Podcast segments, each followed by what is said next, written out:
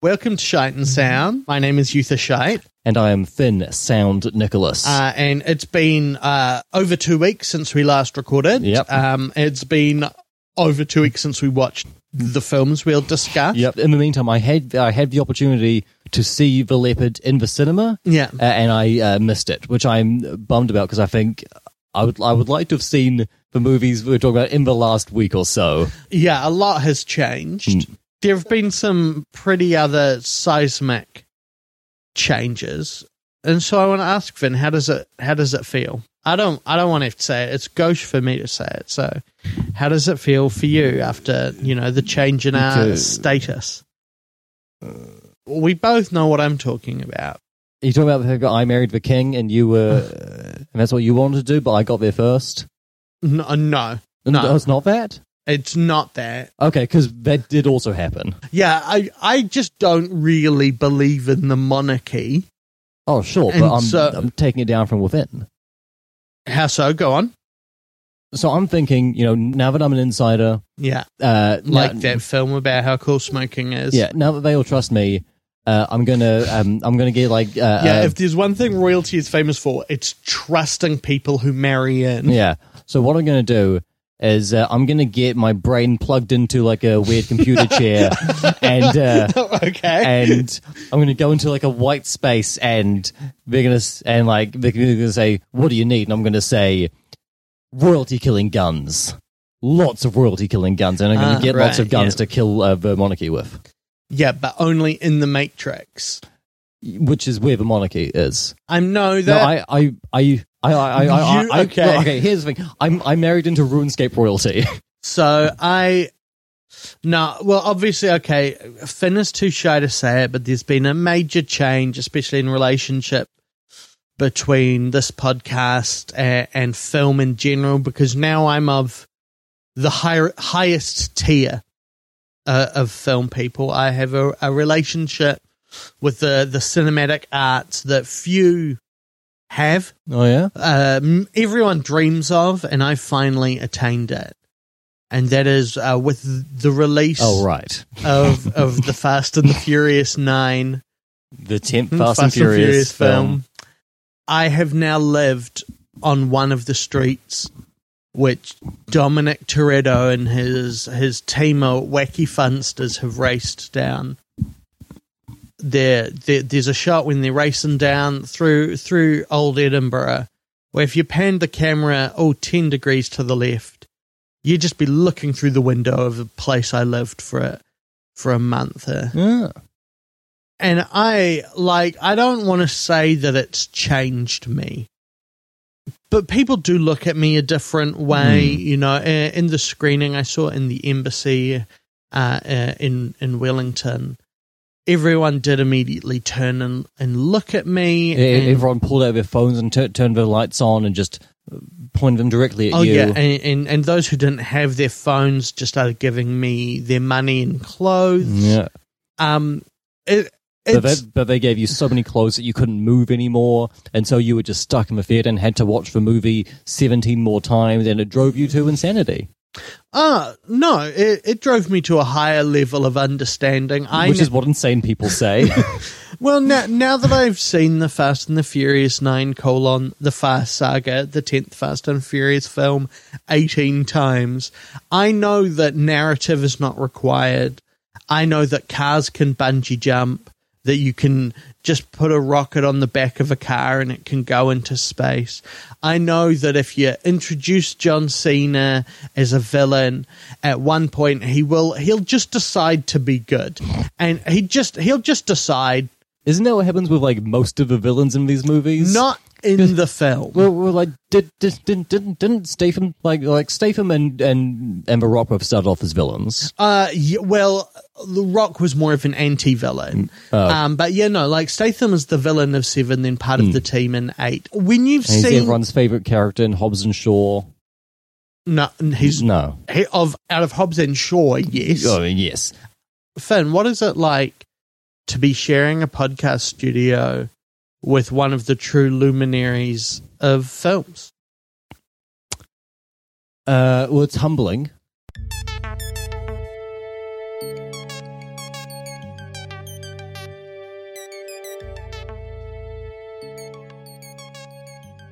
Hello and welcome to Shite and Sound, the podcast where two comedians watch one of the masterpieces of world cinema and then follow it up with a critically reviled film that is similar in some way. Maybe they share themes, plot, actors, or director. We want to see if counterpointing these two films can bring out some new information or insights. On this episode, we watched number 58 on the Sight and Sound list The Leopard, Luchino Visconti's epic tale of the downfall of the Sicilian aristocracy. Our second film this week is Marie Antoinette, Sofia Coppola's kinetic, post punk inflicted retelling of the last years of the French monarchy.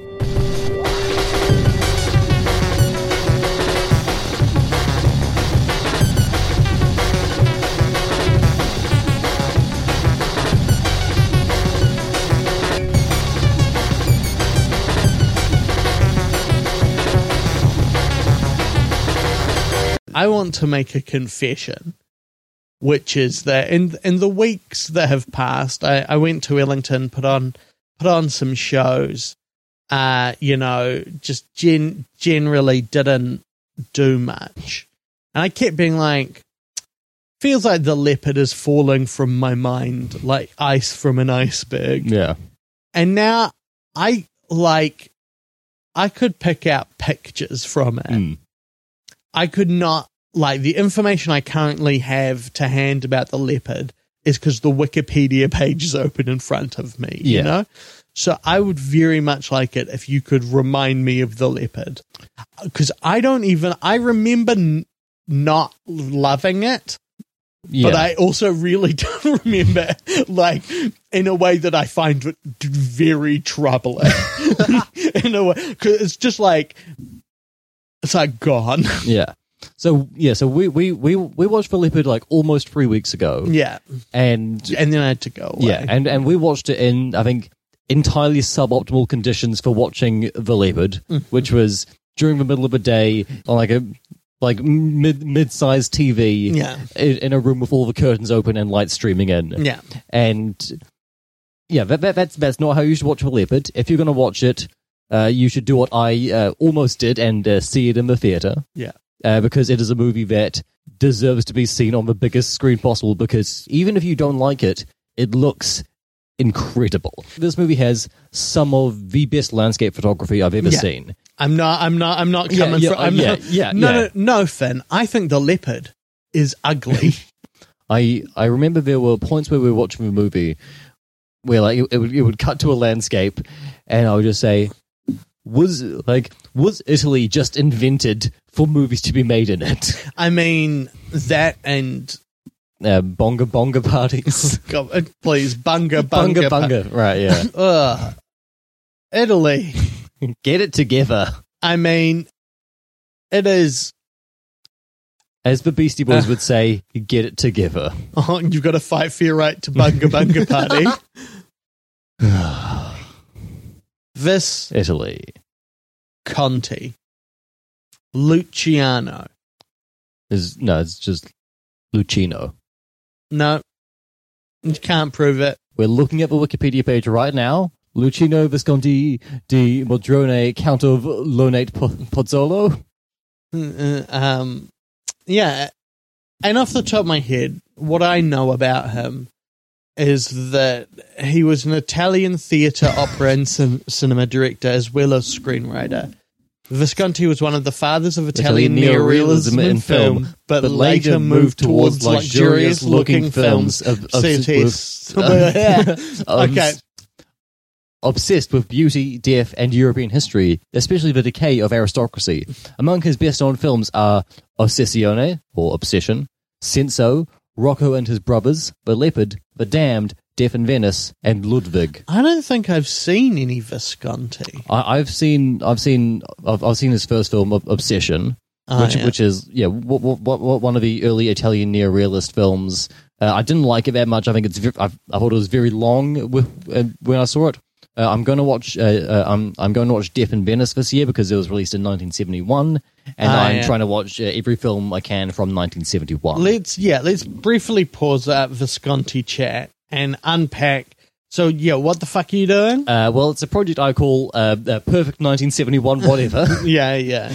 it was it was an idea I had. Cold linguine, love myself, two thousand and five. Yeah, it was a thing I decided to do, and then everyone I mentioned it to was like, you know that's just the James Acaster book, and I was like, oh yeah, it is the James Acaster book. Yeah. But no, like, uh, uh, and podcast now. oh, that's good.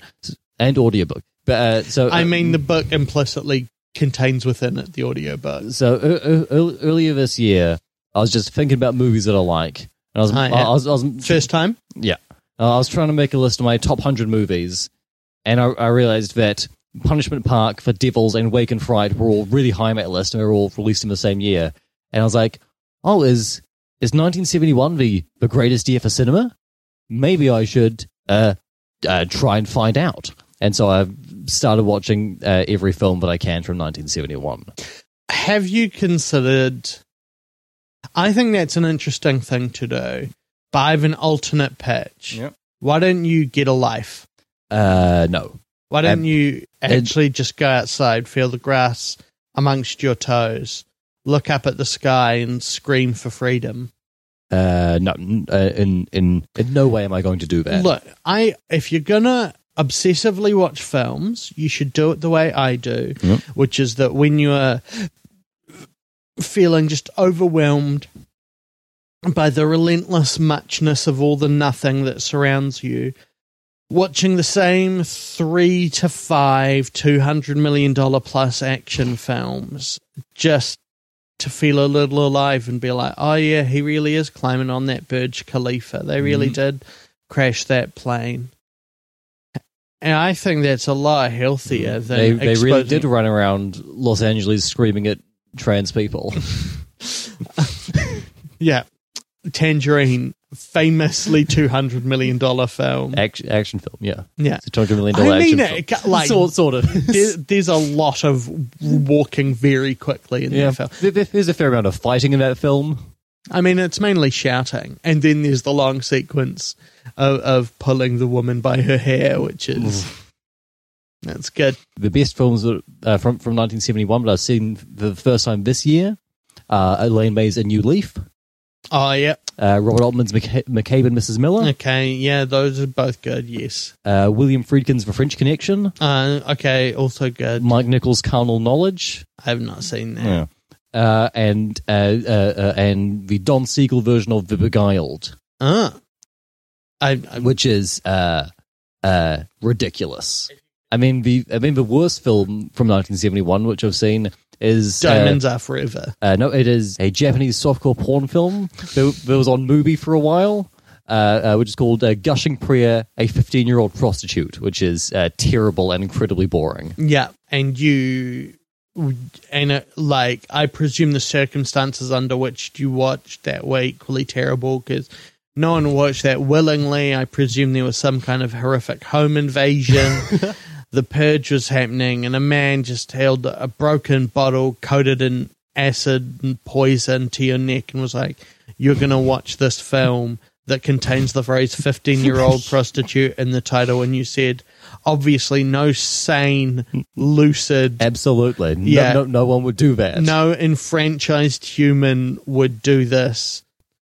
So, Visconti, Count of Lonate Pozzolo. Yeah, so he, he, he was both a member, of, uh, like, he's both a member of the aristocracy and a communist. Yeah, And like me now, because of my film Aristocracy, and you Mm. as well, because of your marriage to which which king did you marry? uh, the King of RuneScape. Oh, right, that's right. And what what's his name? Uh, oh, I can't, I can't remember what my husband's called. Oh, no. The Leopard, 1963. Palme d'Or, Golden Palm. It's like when you piss yourself while masturbating. Starring Burt Lancaster, Alain Delon, uh, Claudia Cardinale, Terence Hill. Oh yeah, Terence Hill. Remind me. A, a bunch of a bunch of Italian people. Oh, um, we watched the the longer cut Right, when yeah. it was first uh, first released. Um, there was the international cut and the English cut, which was cut down, which people liked less. Right. and was somewhat resultant for for its mixed reception. Yeah. to be, to begin with. Um, but yeah, so Visconti, as you said, member of the royalty as well as a communist. He he came up through theatre. He was a very out bisexual man, um, living very publicly uh, with with with a man uh, for the last couple of decades of his life. Yeah. and he seems like he was. If you look just at his biography, he seems like a figure who would be kind of a king of the counterculture. Hmm. But like from the leopard, the leopard is in a lot of ways, and this is not a just but like textbook historical film. It is lush. It is wide. There's lot. Uh, do you want frills? Because there are frills all over this shop. Yeah. Um, people are wearing cuffs. They're wearing jackets, and like obviously it, it is it is commenting on these Yes. rituals, but, But, but not it, it, it's not commenting on it in in an obvious way. yeah, not in the way that Barry Lyndon does, Yeah. or Marie Antoinette does. Yes. But yeah, so he yeah he he he, he started off in, in, in Italian neorealism. His his his first his first film, uh, which is called Obsession, is very much about the like lives of the, of the like rural poor. And it was it was made in, in 1943, so he's still living under a fascist government at that point. Yeah. and yeah, and and he, that, that that that's that's the sort of stuff that he was interested in at the beginning of his career. And it's also sort of like a it's it's like a it's like a crime film. It's also a romance, and he's he's he's kind of like mixing a lot of stuff together. And then a- as time goes on, he gets older. I think he he like decides to look back more at the upper echelons that he that he was raised in. Yeah. And the last half of his career, basically, is him making films about the rich and the powerful in these movies that are obsessed with wealth and power. and like very specifically the aesthetics Yes, of yes. them like so much of the status games between characters is embodied in like who has the bluer jacket or whose hair is taller or or who who whose white shirt is the most immaculate Yeah. um like he leans so much into the aesthetic of this era, the sumptuousness of it, and obviously, like it's an imagined aesthetic of the era. So the the the the the leopard is set in Sicily in the uh, mi- in the mid to late 1800s, coming to the end of a long string of of of of, re- of revolutions that have essentially defined the 1800s in the like late 1700s and 1800s in in Europe. Yeah, At the end of the 1700s, you have the French Revolution, like basically everywhere from from like Germany to Denmark to to Italy. You you have you have all these revolutions where where the where the old regimes are either successfully or unsuccessfully being overthrown. There is a, a real increase in in in in, in nationalism. Like more more countries are being formed, countries are splitting off from each other and becoming independent. Whole whole lot of turmoil going going on around this point. And the 1860s is sort of the, the tail end of that, and this is part of the story of of the of the unification of Italy. a thing that connects these two films is that there is they are not the stories of revolutions; they are the stories of the people who the revolution is happening to. Yes, um, and they are also. It, it, it's not about. It's not even like you don't. It's not like check out. It's happy days. oh no, revolution's brewing. It is like revolution is already happening. Like you, we are. What is happening? The house is already half broken. yeah, and, And, so we're joining both of these like in medias res in terms of uh, the deconstruction of the the unelected rich ruling everything. Yeah, and both the Leopard and Marie Antoinette are about the steps that the powerful take to avoid having to think about the fact that at any moment they could lose their power. Yeah. Or heads. Yes. There are two movies about the aristocracy essentially like hiding from the future. Yeah. How do you hide from the future? Uh, uh, watching lots of movies, uh, podcasting, uh, listening to music that uh, makes me want to die, uh, all, all, all, all that good stuff. Yeah. I just thought there might be a funny tangent in there. No, you No. just you just so who is the leopard? Or I mean I'm not sure. the the the leopard is a is is an odd translation because it, it's more literally the serval, which is a different kind of big cat. Right. In France, it's the cheetah, so it's more like Big Cat Man, Attack of the Cat Person. Hmm. Yeah, no, Fabrizio Corbera, the Prince of Salina. I think he's the leopard. Pro- probably. Yeah, Yeah. They never say the leopard, do they? No. no. It it got to the final scene where he was walking through the streets and was like, "Oh, now this is where the leopard's going to come in and kill him." Ah, yeah, no, that would be. I mean, it adds a real frisson of tension to the whole film. well, uh, uh, uh, you know, it, it would be it would be sort of a it'd be sort of like a, a, a the, the Departed ending, where where a CGI leopard comes in and you're like, "Oh, okay, I get it now." Oh right, yeah. I, I, it is, and you know, you know Hitchcock's thing about tension being the audience knowing about the bomb under the table, hmm. and what the title "The Leopard" really does is really underline, kind of for all films, not just this, about how characters really could be attacked by a leopard at at any point. Yeah so, starring in The Leopard, we've got Burt Lancaster as Don Fabrizio, the Yeah. Prince of who, who is like the head of this aristocratic family, one of several competing aristocratic families in, in, in Sicily at the time. Uh, we have Alain Delon as Tancredi Falconeri, who is, I think, a nephew Yeah, who is engaged in a, in a flirtation with one of Burt Lancaster's daughters. yeah, which is always like gotta the. And I don't need to explain this to you, but like the best place to scout for for romantic talent is within your family tree. You know, fam- trees have roots for a reason. Am I Uh, right? It certainly seems to be according to uh, every movie we've watched so far. I mean, There was an actor called Paolo Stoppa as Don Calogero Sedara, who was, ano- who was the head of another family, and uh, uh, and and his daughter Angelica, who's played by Claudia Cardinale. yeah, I mean, after that, it gets sort of uh, hard to figure out who's related to who by, by reading the cast list.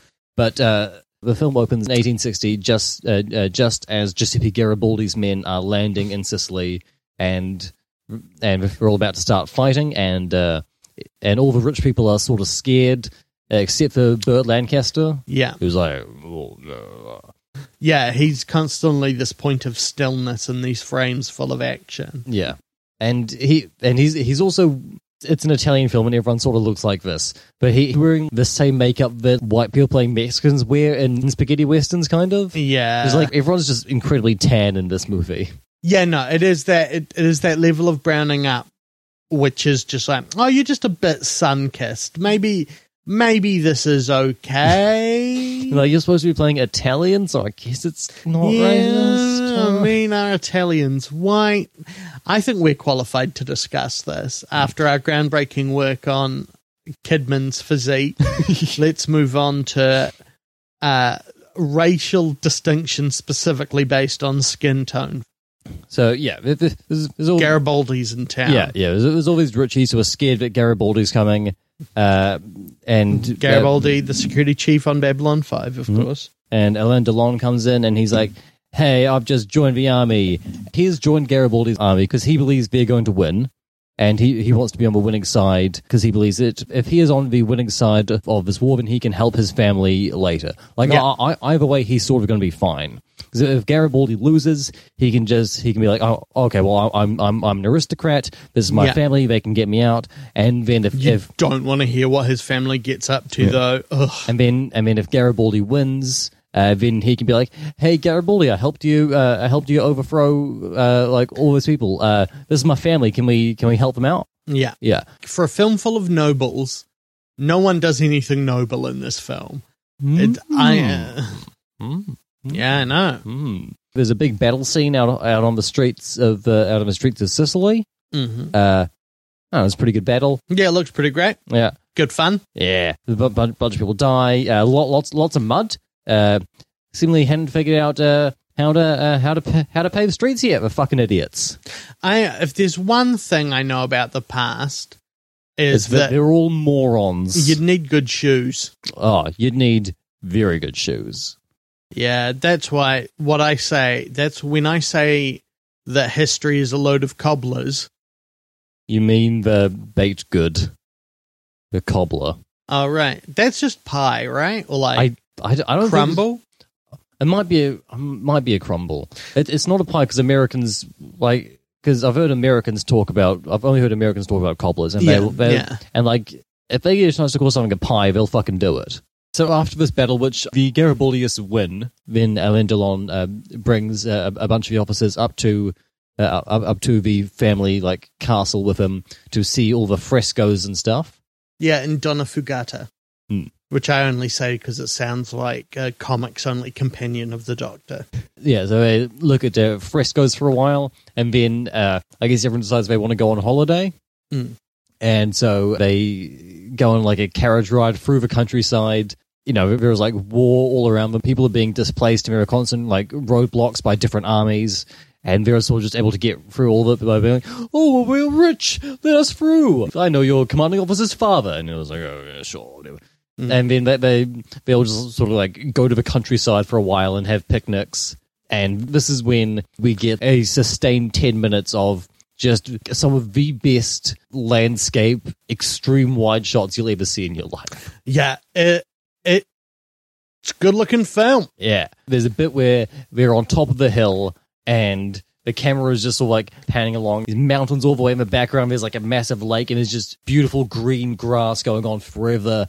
And it like there, there, there, is more land in the picture than it seems like there could possibly be. Yeah, it does seem somewhat non-Euclidean in its uh, gracious beauty. Yeah, yeah, and so yeah, they they go, they go to this picnic uh, where uh, where uh, uh, uh, where where Burt Lancaster's daughter uh, uh, con- continues to flirt with with Alain Delon, and he's kind of into it, and it seems like they they might get married. Then they they finish their uh, holiday by going to the house of this other family run by Don Calogero. It, it's not so much a holiday as they are fleeing Sicily because Sicily has been taken over. by sure, but, but, but, but they're, they're, they're fleeing it in, in, in they're, they're, they're, they're fleeing, but like they, they, they, they always talk about it in terms of we're going on a holiday, we're, Yeah. we're, go, we're going to our summer home, oh, we're going to stay with some friends for a while. It, yeah, it, it, the, the, the, the whole fact that they are fleeing people who maybe want to kill them is kept so far in the background Yeah, where like it almost never registers. no, well, not for them, Yeah, but it yeah. is. It is. It's in the fourth. Like it's always in the film. Yeah, Yeah, So they go to this town called Donnafugata. Uh, and they, they, they, they stay with the mayor there, who, who is named Don Calogero. Mm-hmm. He's an aristocrat, but he's like a lower level of aristocracy than they are. I.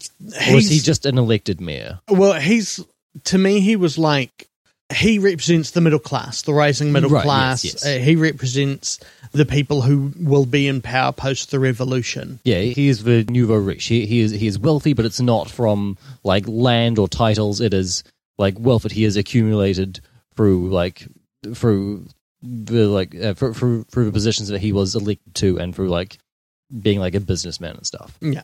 Yeah, so they go and stay with him, and his daughter is played by Claudia Cardinale. And uh, wouldn't you know it, uh, Alain Delon is uh, very attracted to Claudia Cardinale. Fabrizio and Tancredi Yeah, yeah. are both in. Yeah, anyway, sorry. Yeah, so they stay in Donnafugata for, well, like two hours. That's like the last two hours of the film. Is Yeah, yeah, no, uh, yeah. It's not in real time Yeah, though. no, We're it- not. It's not Nick of Time starring no, Jonathan they're, they're there yeah. for like a couple of years, I think. yeah, at least judging by the makeup. While they're there, they have to keep up appearances about about being like fancy rich people. Yeah. While all around them, there, there- there are more and more signs of, of Italy being of, well, of of Sicily being modernized. There are these encroaching elections, which at one point Burt Lancaster is asked to. Uh, well, it's a he- he- it's a plebiscite right. because it, it, there's already a new national assembly. Yeah, yeah, yeah. I was getting that confused with, with I- when he's asked to be a senator later on. Uh, right, yes. Yeah, Yeah, yeah, So, yeah, there's already a new National Assembly, which the nationalists who hold a plebiscite about who should run the country, basically, Yeah. which the nationalists win because of corruption Yeah. by Don Cal- Caligaro. yeah, I keep wanting to say Caligari. And I think even though it is seemingly against his interests, Don Fabrizio also takes part in in rigging this election Yeah. because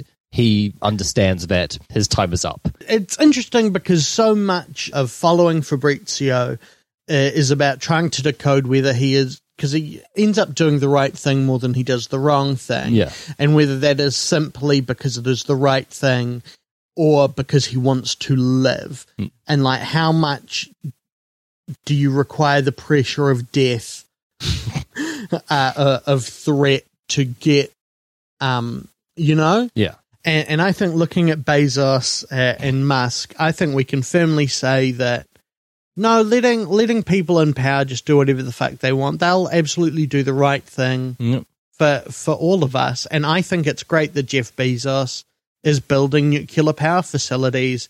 That's not at all the beginning of a dystopian film. Yeah. And this is why uh, Tim Bannon and Guy Montgomery's secondary podcast, Killionaire, where they uh, try to kill Jeff Bezos, is so important. Is that a real podcast they do? Yeah. The aim of the podcast is to make Jeff Bezos a trillionaire and then murder him.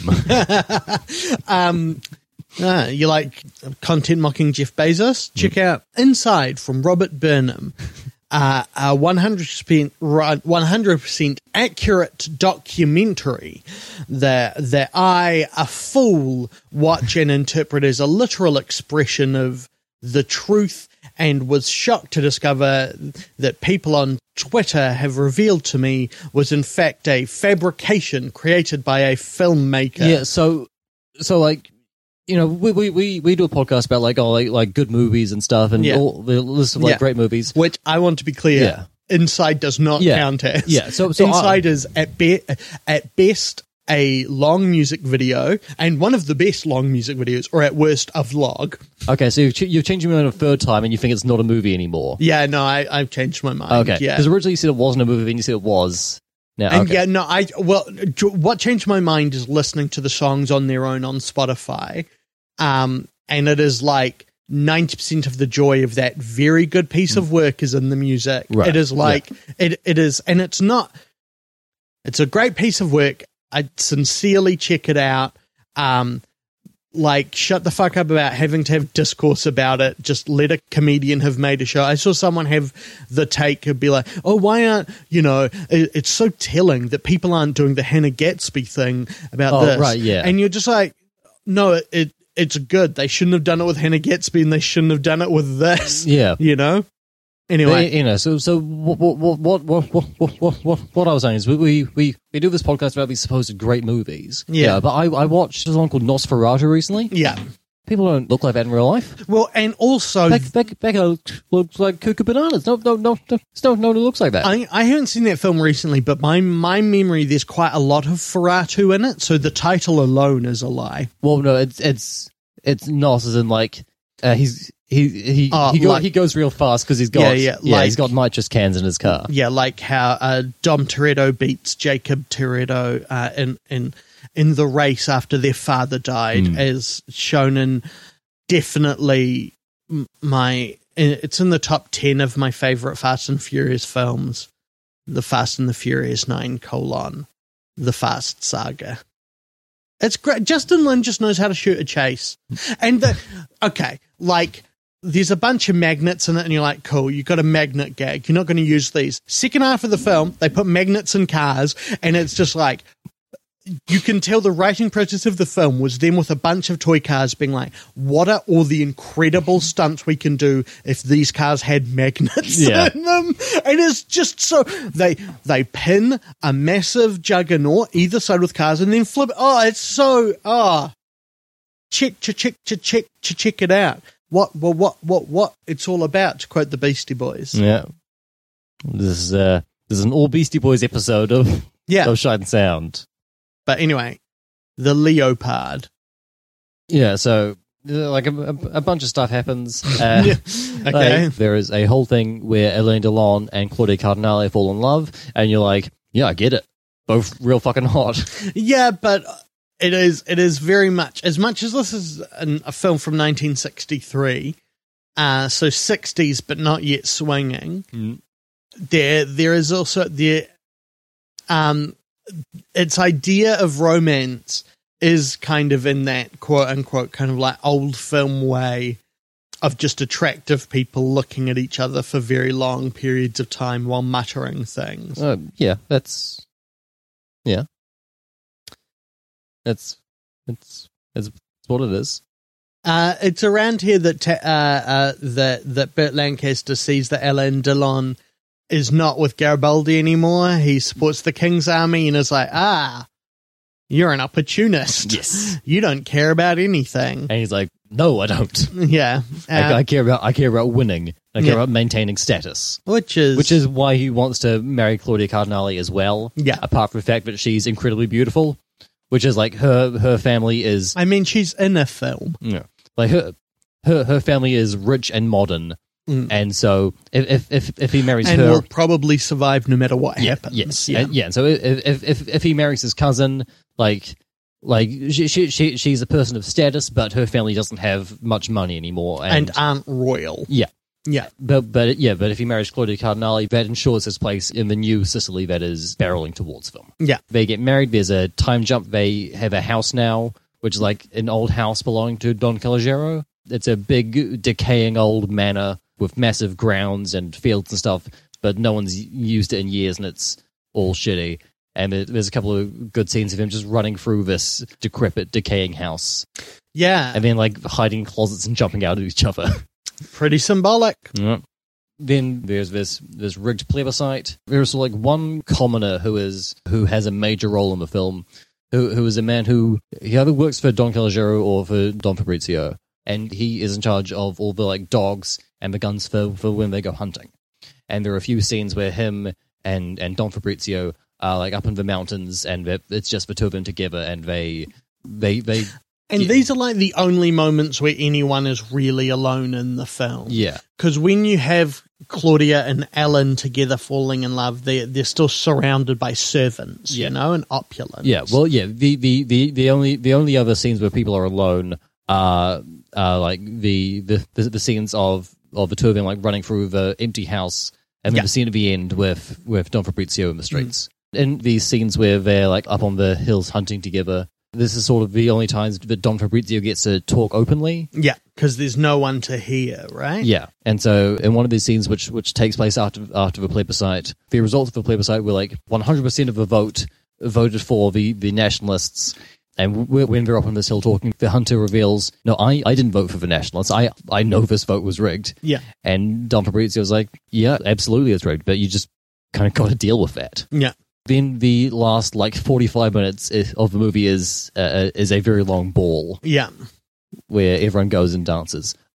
Uh, and this ball is basically an excuse for Burt Lancaster to mope around the rich for a while. Yeah, Um, and he does a- some and- incredible moping. Yeah, and yeah, and there are all these incredibly choreographed shots of hundreds of people in incredible clothes dancing to the same music for about thirty minutes. Yeah, it, it does. It Like- seems eternal, but in like a, a deliberate. It, it Yeah, like this is this is the party that will never end, and also will be over in an instant. It's it's it's interesting. yeah, It's strong. it- I think. yeah. It, it, it is. I think it. it yeah, it, it, it, it is a sequence that I think is very thematically rich and is interesting to think about. Yeah. But uh, I think it kind of sucks to watch. I yeah. If, and then, Ting, what is it? Fabrizio leaves the party alone, walks through the the the streets, looking glum, and yeah, well, the well, film ends. Yeah, he, he like he he he he's been getting older and sicker as the movie has been progressing. yeah, yeah. and he he's just had the like episode of, of coughing and Mm. and seeming very sick. Well, it does seem that he's going out there to die Yes, like yes. a like a cat. yeah, and as the party is ending, Claudia Cardinale and Alain Delon offer him like a ride back in, in their carriage, and he says, "No, I'll I'll I'll walk. The fresh air will do me good." Mhm. And he puts on his coat and yeah, and and walks off into the night. And the sh- the film ends on a on a shot of him just walking down this like lonely, empty alleyway. Yeah. It, it, it is it is a film sat, saturated in melancholy from the beginning to the end, but like that is that is the moment where it sits the most heavily. Mm. Uh, and I don't know, it just feels strange because so much so much of the film has been hitting that tune that hearing it reprised, you're like, you know, I I know, shift shift, what changes? Yeah, Um, but also, is that me imposing my ideas of what I want it to be rather than what it is? Who knows? yeah, I think, no, it- I- yeah, I think I think it might be. But also, I do. If you're going to spend over three hours tell me some, telling me something,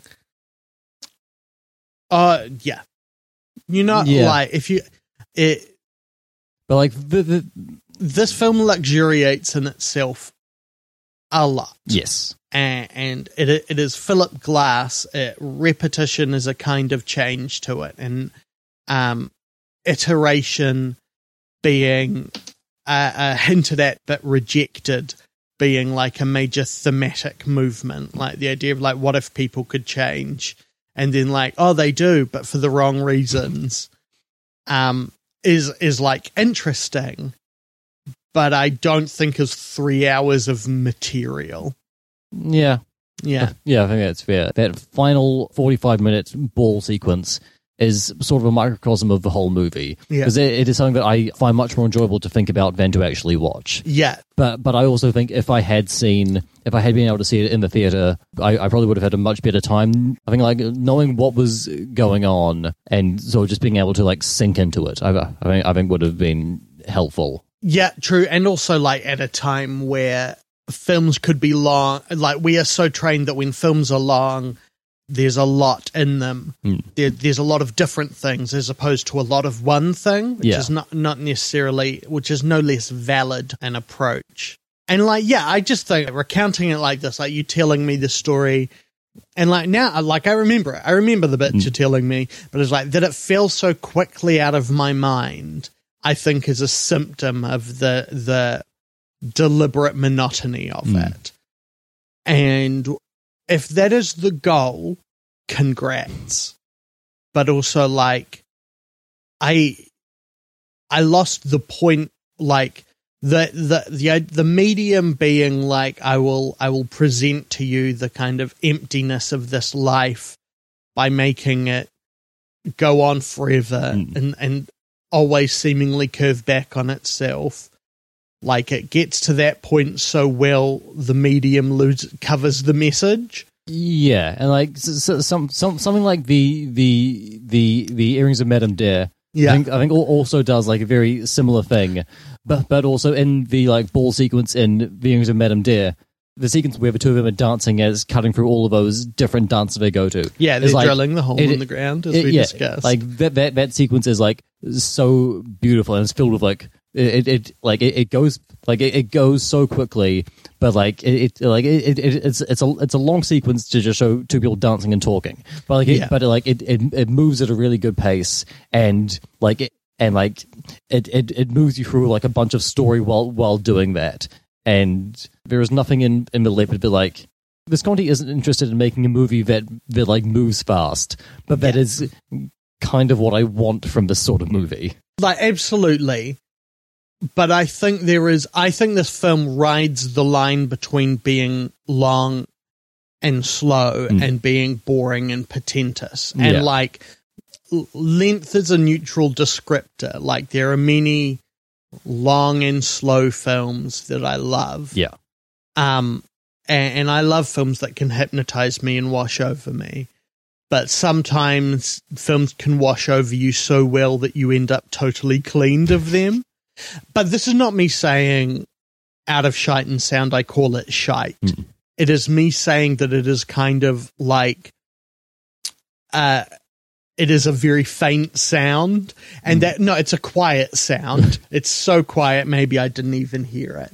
Because i'm not like i understand why this is good. The the look of it alone who was the cinematographer? Um but but but uh, giuseppe rotundo rotunno Rotunno.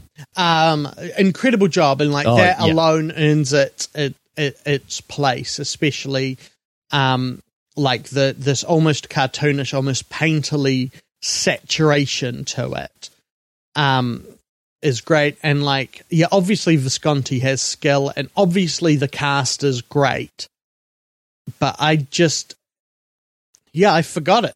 I forgot the hmm. film and if that's what he wanted hooray sound. You know, but you know, also like you know this film has seven credited writers. yeah.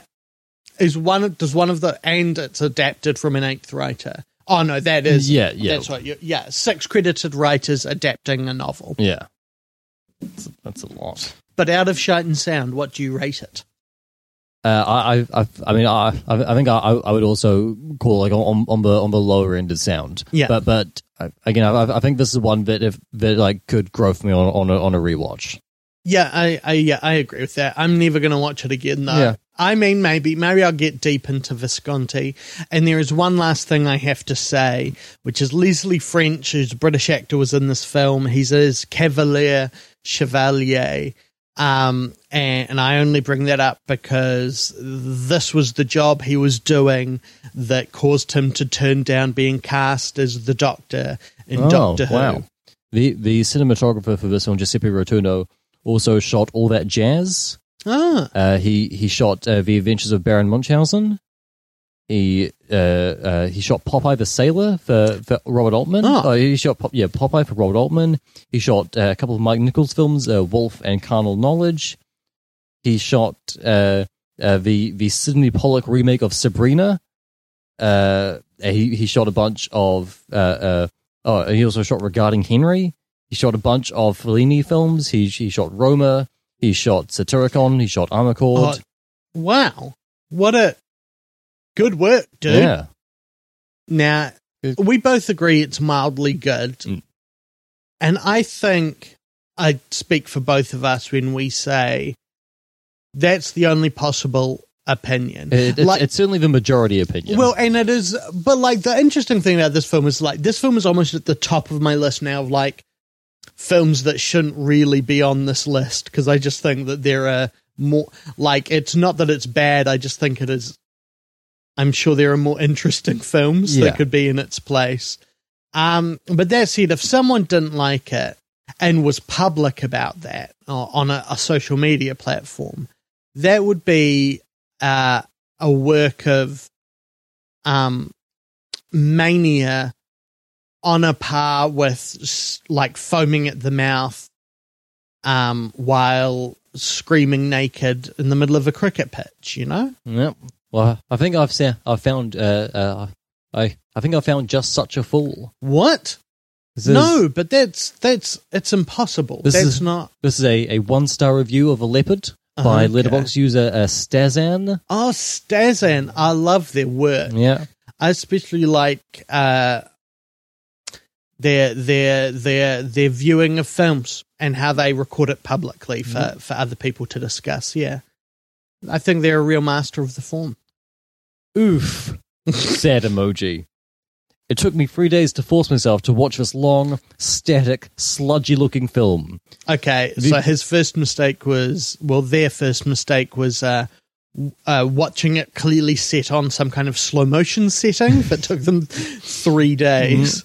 Uh, the the the the only animated part of this film is an overly long battle sequence. The only reason I watched this was because Martin Scorsese said he loved it, and I didn't want to be an ignorant movie guy.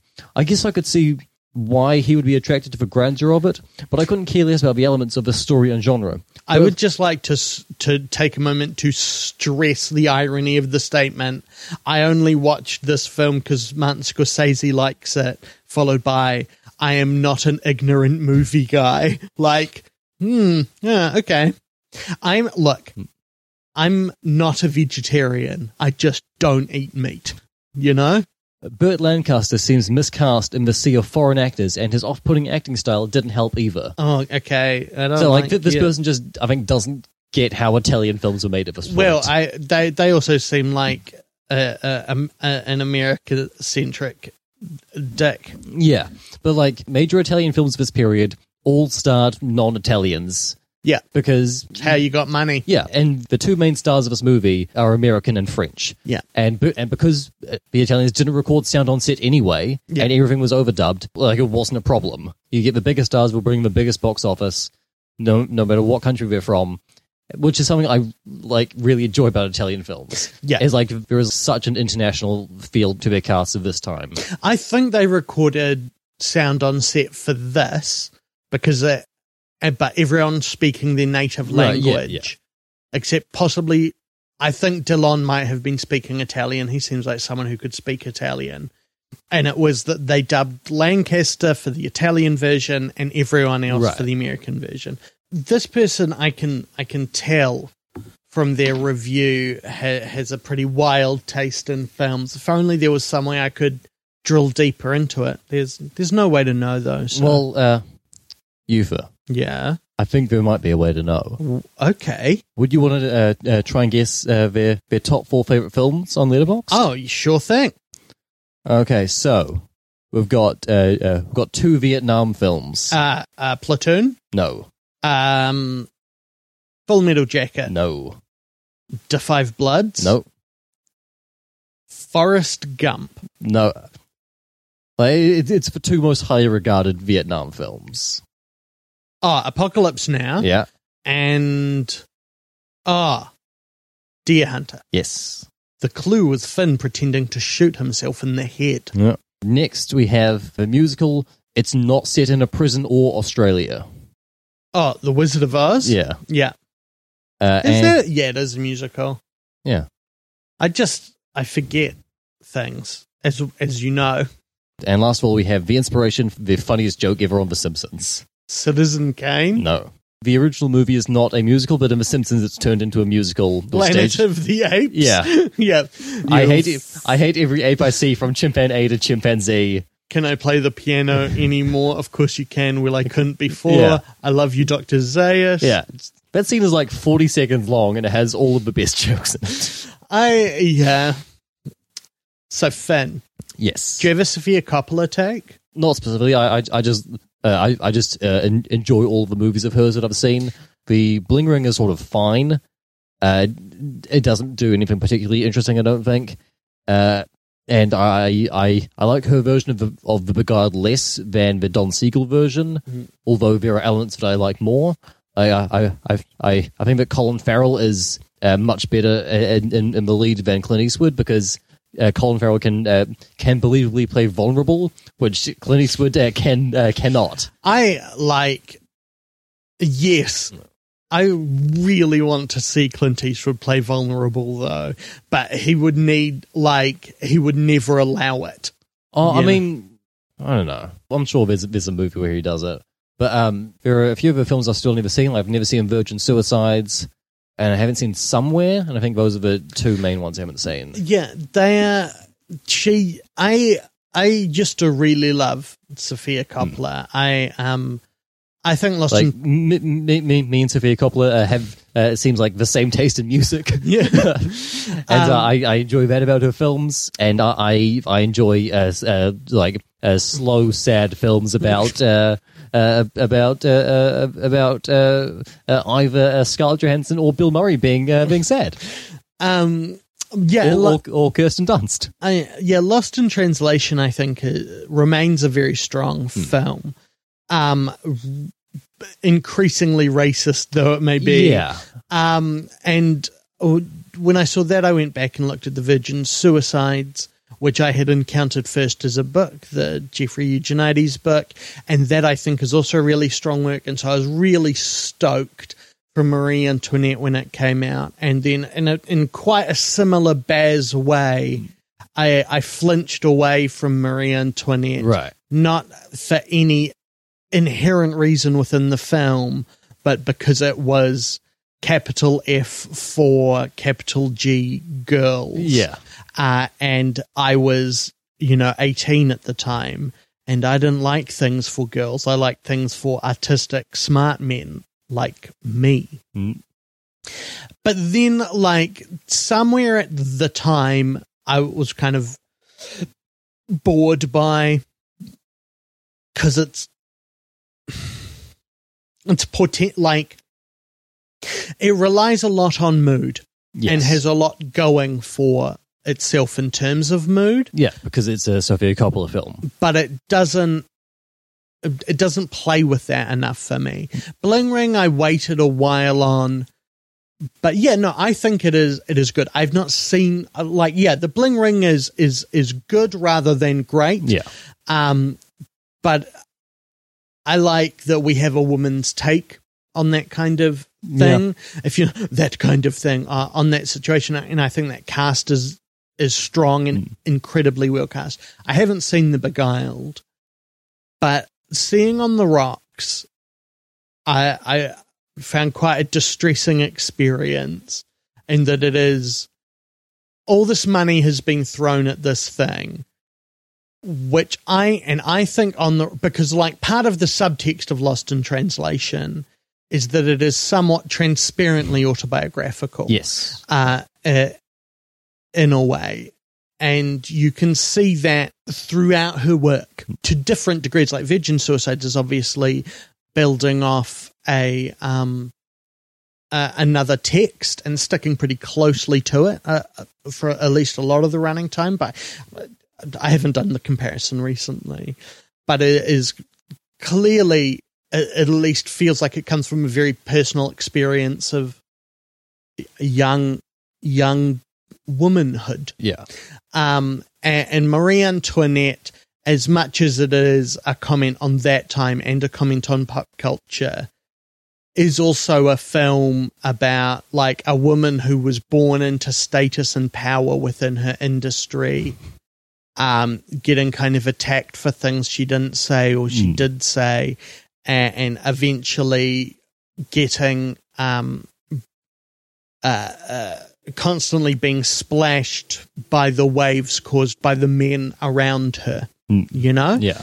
uh, uh, by both her parents and her uh, uh, at that point partner, and, and somewhere is is about a rich person hanging out in um oh what is At, it at the, at the Chateau at Marmont. the Chateau Marmont, which is like it's not hard to decode. yeah. Um, It, and- it's it's it's where you go if you want to hear Jeff Goldblum just playing jazz piano in a lounge. And, and so on the rocks is in in short uh, a film about like uh, you know a writer she doesn't have any ideas um and, and she She she she's you know she's like in her forties now. She's she's not feeling as attractive as she used to. She Yeah. thinks her husband might be cheating on her, yeah and so her her her caddish womanizing dad, played by Bill Murray, yeah comes in with who his who everyone loves has a and has a long legacy yeah um, uh, comes in and, and turns her life around.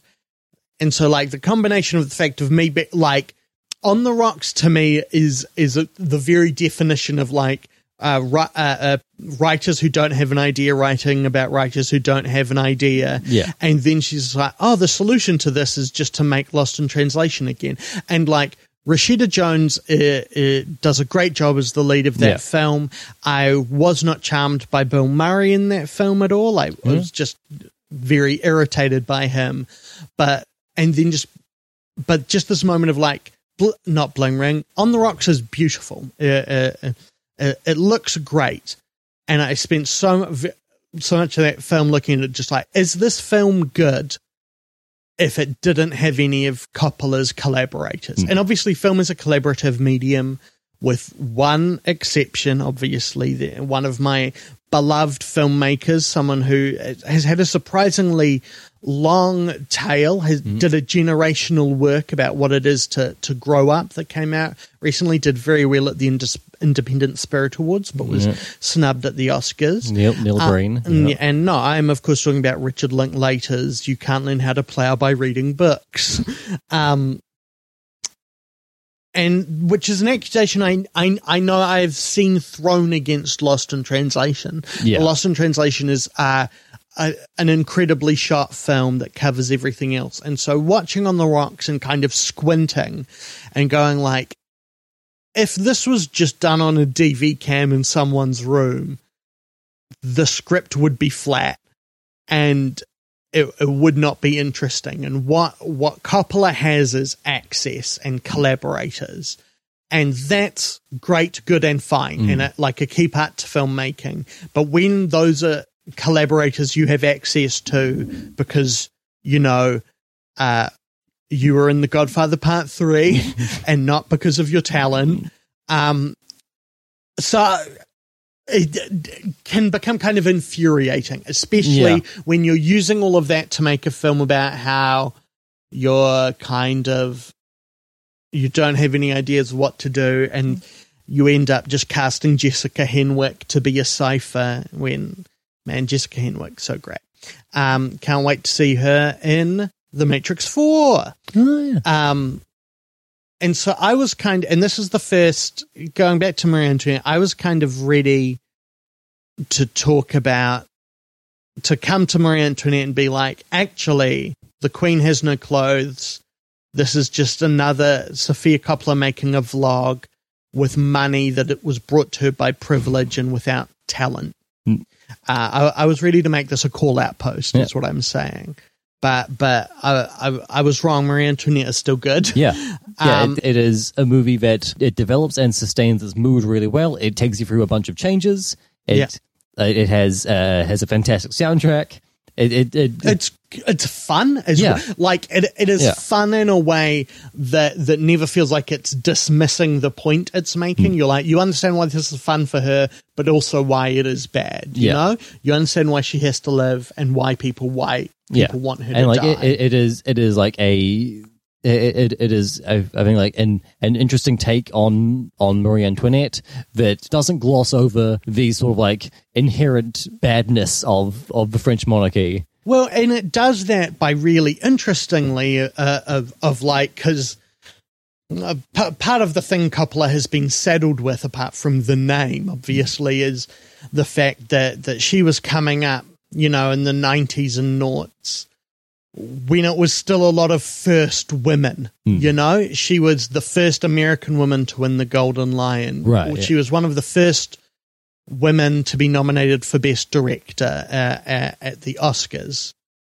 Second or third, she wasn't the Right. first, but she she was like early. Yeah, A- and so and and because and because the world is terrible, that kind of makes everything that she does seen as like is this good feminist praxis lens, and Marie Antoinette is about her kind of casting a female lead who does nothing, who's in this this this reactive character who is who is buffeted on the winds of the film around her, and I think like that it is a woman making that film makes that the point, right? Like if a man uh, or someone who is not a woman had made this film, or someone who had no experience of being a woman um, made this film, making it about how uh, Marie Antoinette is very much kind of like a victim of her circumstance and um, a just a a a just a person caught in a world she did not define, could not control, and was just kind of pushed along. It would seem kind of gross. You know what I mean? Hmm. And like she has agency within her own life. She Yeah. she has her friends, she how she chooses to interact with people, but like the big things, the capital P, P plot is something that happens to her Yeah. rather than she enacts on. And yeah, I just I, I think I think it's really interesting and really strong. Hmm. Oh man, it's good. I I was also going into it because so much it feels to me like you know the anachronistic music choices. Obviously, the um, you know, famously she has some Converse All Stars in uh in her closet in one scene. I was really ready for that to not have dated well, for it to Yeah. be kind of Baz's Gatsby, for it to have been a film that were that where you're like, oh, the point you are making no longer really applies, or is is, much harder to apply because you are now speaking to a time that is also in the past. But because like the choice of Converse All Stars to real to make them a synecdoche of that that style, the the the punk modernism she puts in it, um, is that like and like the music she chooses is not it's not Avril Lavigne. Yeah, yeah. As as delight like I want to be clear, like if this film had a montage like her meeting set Louis for Skater the, Boy. Yeah, Yeah. her meeting Louis to the first time for Skater Boy would be great. Yeah, she doesn't choose music from the mid 2000s. She chooses music from the late 70s and early 80s. Music that, Yeah. like music that was like, radical in its day and is now seen as well. This is just like classic rock now. Well, and, and when it does choose modern music and it's like Aphex Twin and Right, Square right, Pusher, yes, yes. um, uh, people, you know, she met through her ex husband, um, and who weren't, who were like the if you know, you know musicians. And so when it is like Sushi in the band, Sus- Su- Susie, Susie. Siouxsie and the Banshees, Adam and the Ants, New Order. It is. It's already timeless, hmm. and it, it, it is strange that yeah, because at the time I was like, well, this will date poorly I was oh, fuck. I was an idiot. yeah, like oh, the, the the the scene of a bunch of like people in fancy French rich person costumes dancing to Bow Wow Wow is gonna. Yeah. That's, that's like I know that that's that's just always gonna be good. Yeah. And it is so it is interesting because like she was also very open about deliberately making it very modern. Hmm. And it is that thing of like the definition the the difference between modern and current or topical. Yeah. And that she she's making a film that feels like it is set now and still kind of feels like no like it was made now but is set in the past. Yeah, oh Yeah. man, yeah, it's great. The cast is great. And, and Rip Torn, who you know Well, he, he he's there. he's he, he's present, but like Danny Huston, Yeah. Shirley Henderson, Molly Shannon, Rose Byrne, Asia Argento herself, uh, Tom, Tom is there. uh, Judy Davis, Yeah. Schwartzman. just fuck. J- Jason Schwartzman is so much fun in this movie. I love how, and like again, um, Schwartzman, just incredible recipient of nepotism. Yeah, but yes. I, I do love there is like that the wave of zoetrope and zoetrope adjacent films where it is just like everyone just has to write a role for a Jason Schwartzman type, and maybe he's the charming lead, or maybe he's a monster, and it is um.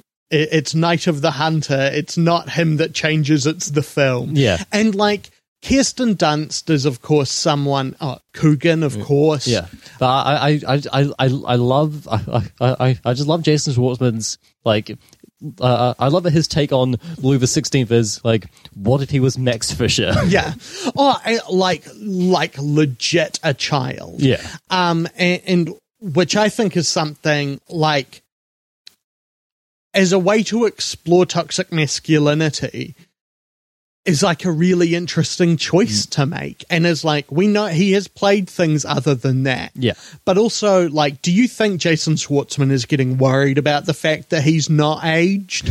Like do you think he is ever like uh-oh No, I think he's probably pretty chill about it. I don't know. I would be at this point because we are now like 25 years into Jason Schwartzman, Yeah. and like you would not need digital de aging technology. I'm. A, I would. I mean, you- I think I think you can tell he's not Max Fisher anymore. do you think he occasionally just has someone shoot him to check he's not immortal, like non-fatally, but. Um, oh, and Mathieu Amalric, James Yeah. Lance. Ah, it is. It's a great cast, but also the great move is Kirsten Dunst, who I think is someone who has been quite hard done by. Um, I mean, not in her music career. Glad that failed. You ever want to hear a bad cover of taking uh, turning Japanese? Who? oh no! Yeah. As, as, as far as Sofia Coppola leading ladies who've gone on to have uh, uh, failed musical careers, I much prefer uh, uh, Scarlett Johansson's. Kirsten i- i- i- is an is incredible casting in this, as she is in almost everything. But she just has, and it, and I feel bad for her because it feels like five years later she would be Amy Adams. You know, Amy Adams we met through Enchant, not Enchanted. Yes. yeah. Um, and, and through something that is for kids and for girls, a pink film, if you will. Well, no, no, uh, no, no, no, no, other definition of the term pink film has ever been used. No, Oh, really? Because I've, no, I've got, I've got some uh, some Japanese softcore pornography to tell you about. Finn, come on. no, stop. The problem is that they're all boring. Don't what? You shouldn't know that. No, anti-porno isn't. No, yeah, anti porno is good. Oh God, I did, like anti-porno is the film I hate myself the most for liking. look, hey, if you're listening to this, look up anti-porno, and if it sounds even faintly interesting to you, watch it because it is actually really good. Mm. But also, if it's not interesting to you, don't watch it. It's bad, and I don't like it. so please, I the most But also, it's important like seventy-eight minutes long. You got, you got, you got the time. the important thing is that you like me. Please. But because we met Kirsten, like, obviously, She was, was- was was Virgin Suicides her first movie? I mean, no, interview No? with a vampire, Oh, wag oh, the oh, dog. right, right, She- right. Yeah, yeah, She yeah. was, I, I think she, she was a, a young, she, yeah, she was a child star. Right, yeah, I, For- I, I, for- I for to- a long time. Interview with the Vampire. Yeah, yeah. She, she has been in uh, just a cartoonish amount of things. Yeah.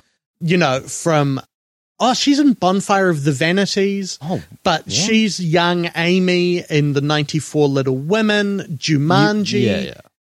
Um, small, yeah.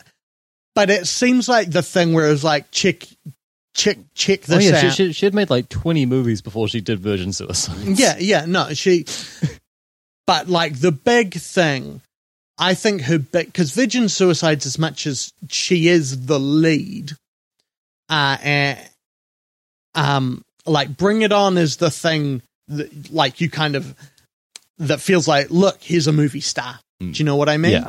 Even though she'd done loads of loads of stuff before that Yeah. point. And, and because Bring It On is a good, check it out. Have you seen it? Uh, I've seen the one with Hayden Panettiere. No, Hayden that's Panettiere. Bring It On All or Nothing. Yeah, the The- third the, one. yeah, the third one. Um, there are four, I believe. Yeah. Um, but it, it it is it's good. It's fun. It's funny. Uh, uh, its heart is in the right place, and it and it does semi interesting things. Uh, and th- there's a good joke every two minutes. Uh, from the director of Ant Man. Check it out.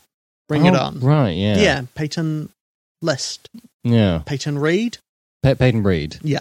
There's, Uh, there's, there's- there's an actress called Peyton List. that um and i just don't think she ever and, and like building up to that with things like drop dead gorgeous with yeah things for kids Hmm. she was literally kiki in kiki's delivery service yeah, yeah. um and, and i think taking someone who is like that someone who in, in a in a faintly parallel universe would have literally been a Disney kid or a Nickelodeon kid, and making her Marie Antoinette is a really strong idea, and it just makes me sad that the the fact that that she so successfully did that thing uh, of being the lead girl Hmm.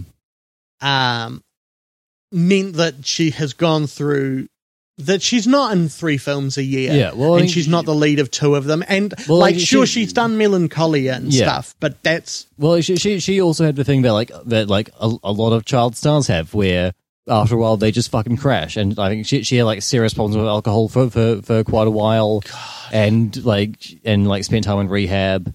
And yeah, but like I think now she's like married to Jesse Plemons, and they they they're on like Fargo together. yeah, Like, right. yeah, and and they're great in Fargo. Yeah, and like- everyone is good in Fargo, but yeah. yeah, you can definitely read this film both as a commentary on Sofia Coppola's career, but also on Kirsten Dunst's career. Yeah. It- it is about someone who has been told their whole life, you're going to be this big important thing, Mm. and then they're like received rapturously, everyone loves them, and then it just dwindles, and people decide, no, we don't, we don't like you anymore. You're you're doing the thing you've you've always done, but like now we've decided that we're against it. Well, and it's and like part of it is that she did this haunted trilogy of bad films, which went like she was in Elizabethtown, Yeah. Playing like the definitional manic pixie Yes. dream girl, and like oh ma- like. eh, And the thing is, like, we have to blame Cameron Crowe for Yeah. that because on paper, uh, uh, her character in Elizabethtown, which is oh, just empty-headed idiot, point like point fucking pointless bullshit character in this charmless hacky film that that makes you like retroactively sus- be suspicious about every other good Cameron Crowe film. Um, on paper, that role would have looked almost identical to Renee Zellweger and Jerry Maguire, Right. um, uh, which is uh, a, a great role in a good film. And so, yeah, we can't blame her for that. Then there's Marie Antoinette, which is a film that was at least, I think, perceived to have failed Yeah. especially on the back of it being the follow up. And then, of course, there's Spider Man 3. Yeah, the, the, the, the, the first film I ever saw at IMAX. Oh, wow. Ugh. Which, and again, none of those are her fault. No. And she does, like, you cannot play Elizabethtown well, but she, ch- like, she is playing the truth of what she was given. Yeah. And unfortunately, what she was given was nonsense garbage. Yeah, no, it is. It is like it's you know the Top Chef challenge where they're like, we can't eat this. You've literally given us uncooked horse shit. And they're like, but the challenge was was prepare uncooked horse You're shit. like you you you put that in the pantry for me to use. yeah, yeah, no, eh, no, and and there was nothing else we could do. We couldn't even use salt and pepper. It was this was a plating challenge. Um, and, and Mar- You only gave us a horse and a bowl. and of those three, like out of Elizabethtown, Marie Antoinette, Spider Man three, Marie Antoinette is the good film. And I mean, there's stuff to be said for Spider-Man 3. no, there's not. Yeah. fuck, that's right. You're God. Sh- I mean, like, I've, I've like, it, it's, it's probably been like, the tw- Sandman effects are good, and his performance as probably- Sandman is good. Yeah, it's probably been like 12 years since I've seen it. yeah. But like, uh, the, the, the, like, the, the dancing scene is great. No, uh, oh, mate. Dancing scene's good. No, like the dancing scene on its own is great. The film doesn't earn it. But it's like, Um, what would this weirdo nerd think cool guys do? Yeah, no, no, yeah, no, yeah, yeah. no. I, I don't think that scene is a bad idea Yeah. or badly executed. I just don't think like that film. I think is compromised Oh, yeah, at yeah. several fundamental levels. Oh yeah, no, it, it's it's a it's a total mess. uh, and, and I think part of that is that means that it just does not earn any part of it. Is, one of the twists in that movie that the Sandman is actually responsible for Uncle Ben's death? Yeah, How do they retcon that? they just re- I don't. Who gives a shit? They just retcon it. It's a fucking superhero film. Um, Silly, I shouldn't have done that. but it is so like Elizabethtown vile. Spider-Man three at best a mistake. Yeah, it, it, it's it's an interesting failure in certain points. And that Marie Antoinette is grouped in with those is so egregiously an expression of sexism that it is very difficult to not just want to run through the streets yelling, We all owe Sofia an apology and we should.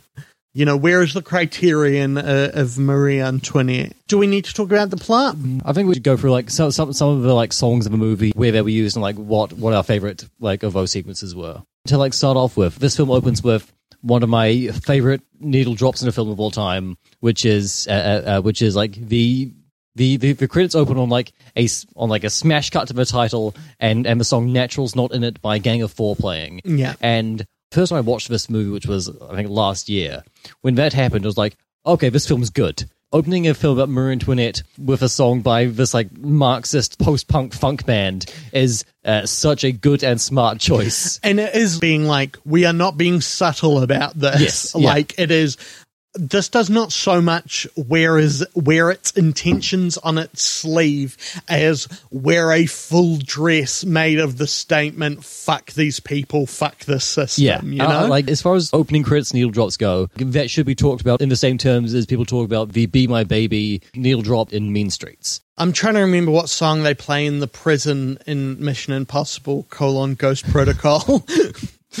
I watched it like Oh right, yesterday yeah. Um, it doesn't matter I'm, I'm going to rewatch that film soon, so I'll tell you. it's good you can borrow my blu-ray oh, uh, great! Yeah, I'll, I'll definitely do Yeah. that. That's why I watched it. And I was like, I'm, now own two Missions Impossible, the two best ones, two and three, four and six. Right, not a right. Um, Yeah. Um, Uh, but yeah, no. Just to update on my fourth or fifth watch of Ghost Protocol in my Mm-hmm. life, st- still whips. And the thing you forget is how that film is so like literally every, every other scene is an incredible set piece. It's ah, it's great. And also like for of all the films that were hurriedly rewritten, both during and post shooting, right? Yeah, yeah, yeah. Because seamless. yeah, that was one where they were like, "We're going to hand over to Jeremy Renner on this one," yeah.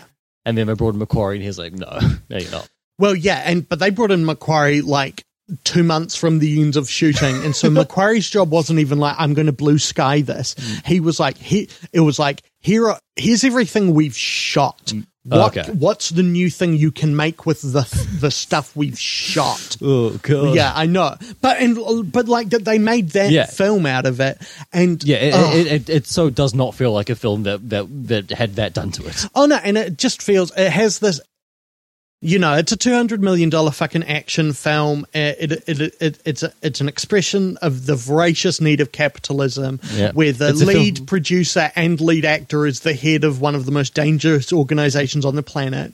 But it is also And, it's and just most slick and, and, cool. and a lot of the movie is about him climbing the tallest building in the world, so Yeah. that you can all, so everyone can see how cool and great he is. yeah, and but it is just ah, it gets mm-hmm. it. Yeah, Oh, it's so good. And that cast.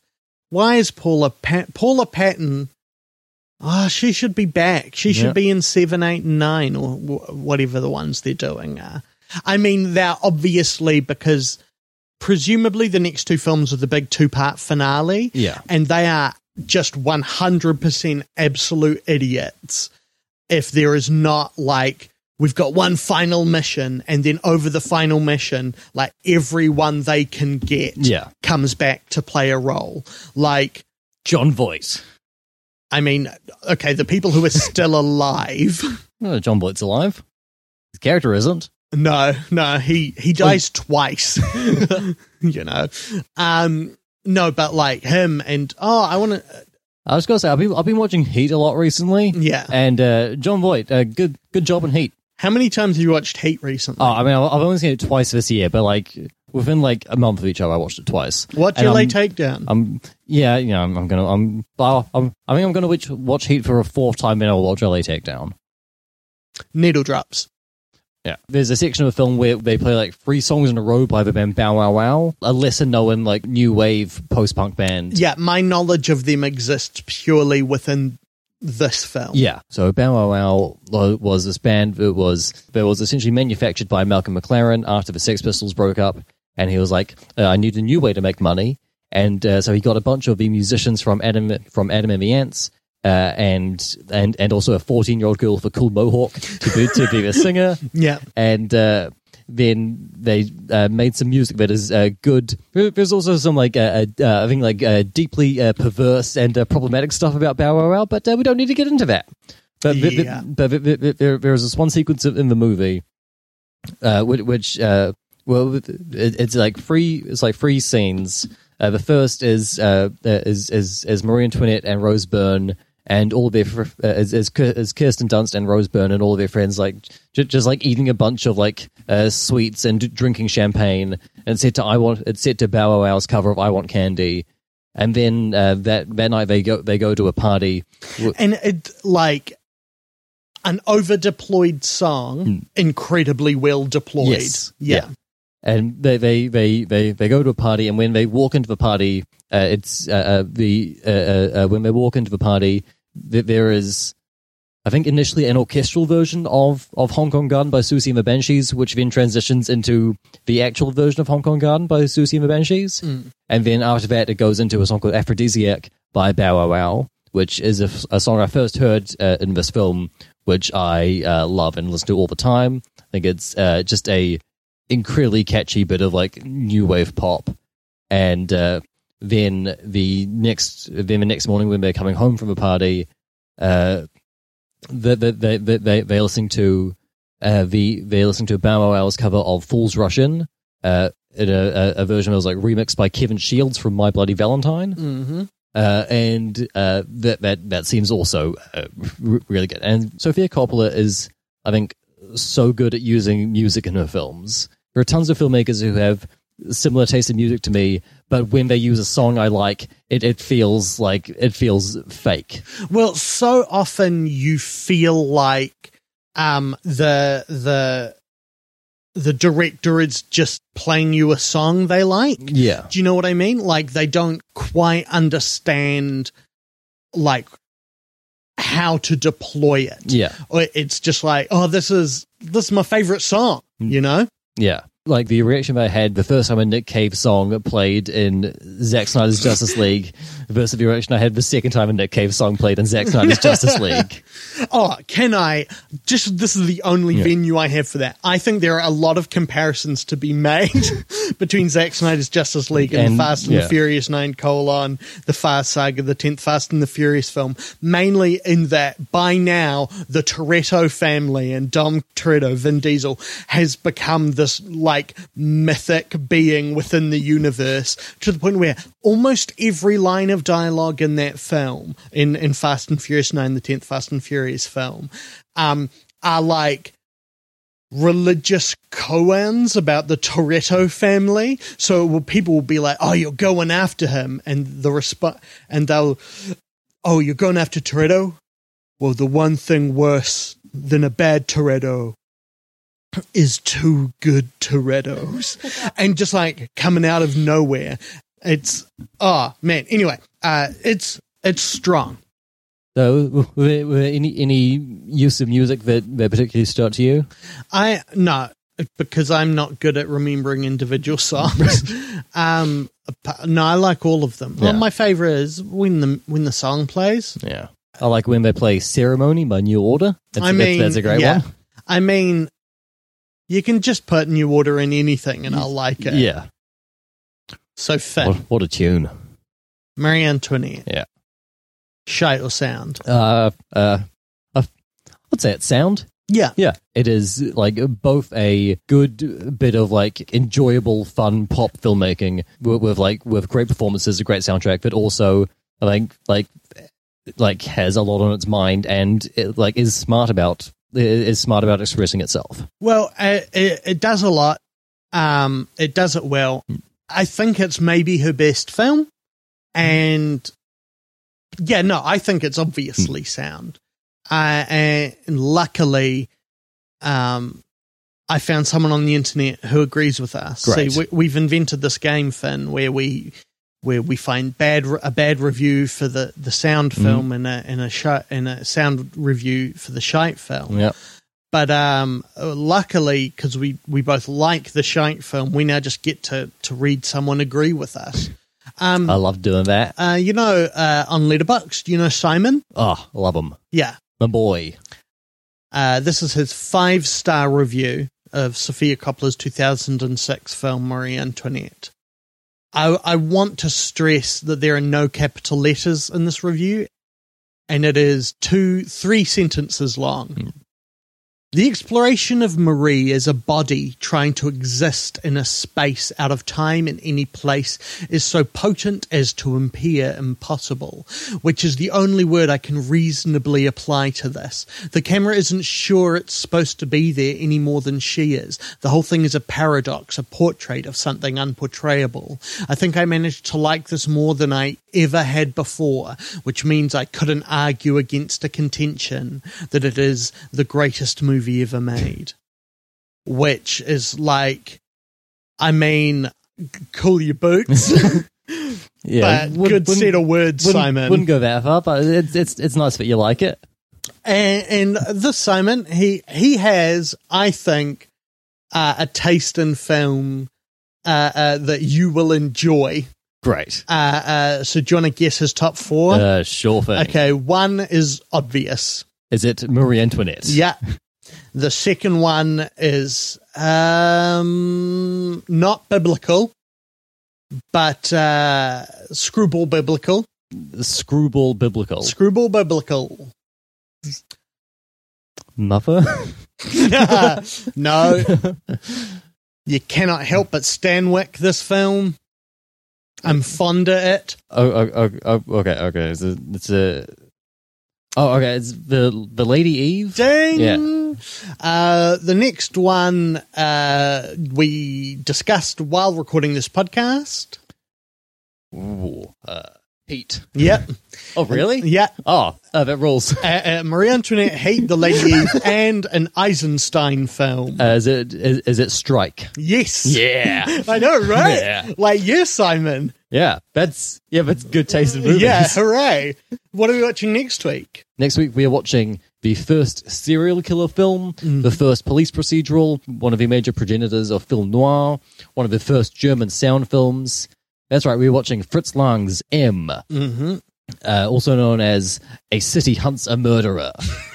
It's a good title. Yeah, this is an incredible film directed by Fritz Lang, written by Thea von Harbou, with Peter Lorre giving uh, giving a performance that is the reason why Peter Lorre was always cast as a creep for uh, for the next uh, forty years of his career. Yeah, justifiably so. Yes, and with Because he's good at it. No, I'm not. Yeah. I don't know Peter Lorre. yeah, and uh, uh, with, with with that we are watching uh, a movie called The Zodiac Killer. 1971, wa- released while the Zodiac killings were still occurring. Yes, this a low budget exploitation movie about the Zodiac Killer that was that was made with the express purpose of making the Zodiac Killer so angry that he would come to the premiere and try and kill people so he could be caught by the police. Uh, Fucking hell. yeah. It's a real Argo. um, Yeah, it, was, Um, yeah, it was the first Argo. I have not seen M in so long. Well, I, so- I, I, I, I just, I just got my Blu-ray in uh, a couple days ago. Uh, so I'm looking forward to, to seeing it. Zodiac Killer. Uh, it's short. Yeah. um, great. So, oh, I have another question for you, Finn. yes. Where can people find you online? Uh, who gives a shit? Uh, you can find the show on Twitter at ShiteSoundPod, or you can email us at shitesoundpod at gmail.com. Why don't you check out our website? It's at shiteandsound.com. Uh, if, if you're interested in following me uh, on all different social media, just look up Uther Lives, U-T-H-E-R-L-I-V-E-S. Sign up for my newsletter at bit.ly slash Uther Lives and listen to my other podcast. There's The Witching Hours. Find out about that at thewitchinghours.com, audio drama, and The Slow Path. Me and my partner watch Doctor Who until we die. that doesn't have its own website. It's deliberately the lowest effort thing I do, but I think it's genuinely charming. Look up The Slow Path on your podcatcher of choice. What's our theme song, Finn? It's The Nux by Kazam Blam. Check them out on Bandcamp. If you like the show, like and subscribe. Well, no, most podcast places now call it follow because subscribe implies money. Movies are good. Even bad ones. Go, watch them.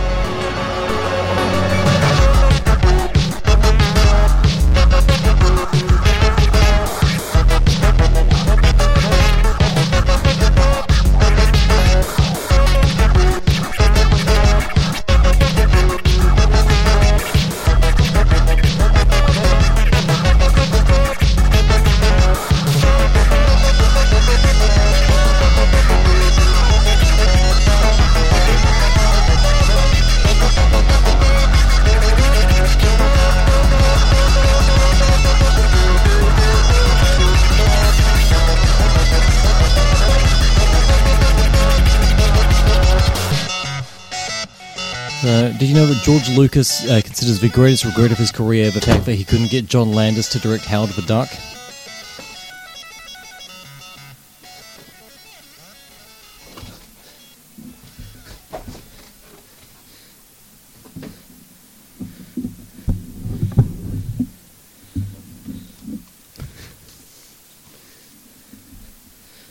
What the fuck, George?